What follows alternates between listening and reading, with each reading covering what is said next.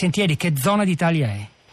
Bisogna, purtroppo, cioè, la, la, la, l'emergenza porta a riflettere su quello che è accaduto e su tutta la gravità.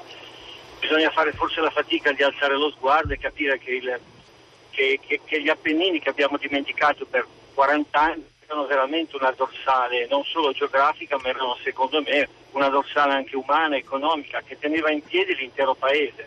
Certo, un'economia agraria, un'economia pastorale, ma era veramente una colonna dorsale in cui eh, la gestione del territorio veniva quotidianamente. Questa gestione del territorio, pur nella povertà, manteneva una sua vivacità e, e, come dire, realtà che si poteva opponere a questa disgrazia. Le faccio un esempio, io sono di un paesino di origine dell'Appennino tosco-emiliano. Sì. Ricordo eh, negli anni 60, mio no, bambino, che negli anni 60 io ho salutato mio nonno e lui stava facendo il capomastro, diciamo così, operazione chiamata opere in dialetto, cioè opere. Cos'erano le opere?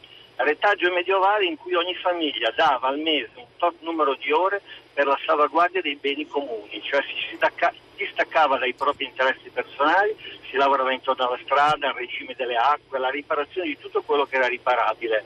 Noi per 40 anni questo purtroppo, eh, spazzati dal benessere, dal progresso, dal boom degli anni 60 e, e, e conto, ce lo siamo dimenticati e non è intervenuto, forse non poteva intervenire nessuno Stato in un'operazione così capillare questo è quello che mi sento di dire così. Maurizio Sentieri, io volevo tornare a lei, le, le, le stavo chiedendo il difficile, delicatissimo sforzo stamani, anche al, oltre l'emozione di, di, riuscire anche a raccontare, a farci conoscere la realtà, la storia di questi luoghi colpiti, questa Italia appenninica che spesso ci scordiamo, se non appunto nei periodi estivi di vacanze, come ci ricordava poco fa il sindaco di Rieti, Amatrice in questo momento sta ospitando migliaia di persone, migliaia di turisti e non soltanto Amatrice. Dicevo, le immagini che vediamo, come quelle che stanno trasmettendo trasmettendo oggi canali televisivi in questo momento, guardo ora News 24, eh, di fronte a me ci mostrano sì, edifici moderni, ma anche e soprattutto case antiche, case di pietre crollate e che eh, le chiedevo for- sono forse ormai troppo vecchie, troppo fragili, troppo povere. Ha parlato dell'articolo di ieri che casualmente era intitolato In vita e in morto di un paese. E io appartengo a quella generazione che le case di pietra eh, erano tutte case di pietra sull'Appennino e la generazione di mio padre la pietra l'ha voluta coprire con l'intonaco perché era simbolo di povertà, era simbolo di, una, di un'Italia da dimenticare sul boom degli anni 60, via tutti dalla montagna e ritorno alla città. Poi la mia generazione l'ha riscoperta questa realtà. La riscoperta e le pietre sono state nuovamente scoperte, no? la pietra non era più povertà ma era diventata un'idea di bellezza. Allora voglio dire, che oggi siamo in un passaggio delicato, o, la, o la, montagna e, e, tutto quello che è considerato cultura, eh, cultura territoriale, so, i prodotti del territorio, di, vengano veramente resi in grado di, di diventare qualcosa di economicamente sostenibile, oppure rischiano i 10 giorni, i 15 giorni di affollamento estivo chi ha la fortuna di avere una stazione invernale o sfortuna vive anche su quello e poi della, della montagna ci si dimentica. Forse è un processo irreversibile, però io vedo qua là, almeno nella zona che conosco bene, come l'economia che viene dalla città ama certi aspetti che può trovare sul vecchio Appennino, che sono, che sono quello che, che ci attira tutti, cioè una natura incontaminata, la possibilità di fare percorsi, di vivere un'altra realtà, di vivere un senso di riflessione sul paesaggio, i prodotti del territorio che ci sono veramente ma che devono essere prodotti con tutta la filiera economica. Il passaggio delicato è, per, è perché secondo me io vedo delle fasi contrastanti.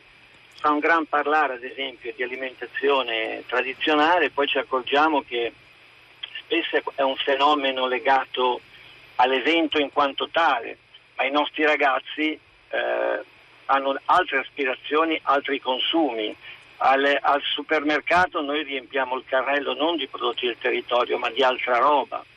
Ecco il passaggio delicato, cioè ci si affascina di certe idee che affascinano tutti, ma poi il passaggio alla concretezza che farebbe vivere quei luoghi e molti altri dell'Italia come un tempo è più difficile. A proposito di farli vivere e renderli anche possibilmente più, meno vulnerabili, po- potenzialmente antisismici, visto che stiamo parlando di zone sismiche, le leggo un paio di messaggi, Maurizio Sentieri, arrivati da, da due ascoltatori. La prima è Daniele che dice si parla tanto di crescita del PIL, ricordiamo che il lavoro è la nostra ricchezza, abbiamo bisogno di un piano nazionale per mettere in sicurezza la vita delle persone e la bellezza del nostro territorio, c'è bisogno di una politica coraggiosa che faccia questa scelta di, cre- di crescita. Poi però il messaggio successivo che io vedo subito sopra sulla schermata degli sms dice ma allora io dovrei forse buttare giù la mia piccola casa costruita intorno al 1500 e ricostruirla antisismica? Bisognerebbe piuttosto lavorare sulle case nuove, quelle che non hanno un interesse storico. Come risponderebbe, come commenterebbe Maurizio Sentieri? Ah, io rispondo con un'immagine. Nel mio paese, Cereto Alpi, ci sono ancora i segni del ter- terribile terremoto del 1920, non ci sono più testimonianze, ma ne ho sempre sentito parlare, in cui lei vede il nuovo muro di pietra rabberciato e costruito su quello vecchio. C'era la cura di chi ci viveva con tutta la fragilità della calce della pietra. E, e poi no, toccherebbe forse un architetto rispondere, ma se i piani, di, i piani di ristrutturazione sono eseguiti secondo criteri cris- sismici, re, antisismici reali, e io so che ce ne sono molti, dibattuti, eccetera, si ottiene un risultato. Altra immagine, nel 1970 un'alluvione forte ma niente di che, era cambiata già due generazioni e l'economia del, del, del, degli Appennini era molto simile a quella di adesso, 70 sono il massimo spopolamento, i segni dell'alluvione del 1970 ci sono ancora tutti, non è stato fatto nulla. Allora secondo me, per quello che vivo quotidianamente lassù, eh, la chiave è una, rendere sostenibile l'economia, rendere sostenibile l'economia vuol dire rendere sostenibile la vita. E la casa del 500, del 600, del 600 non va buttata giù, va, va rispettata, va curata,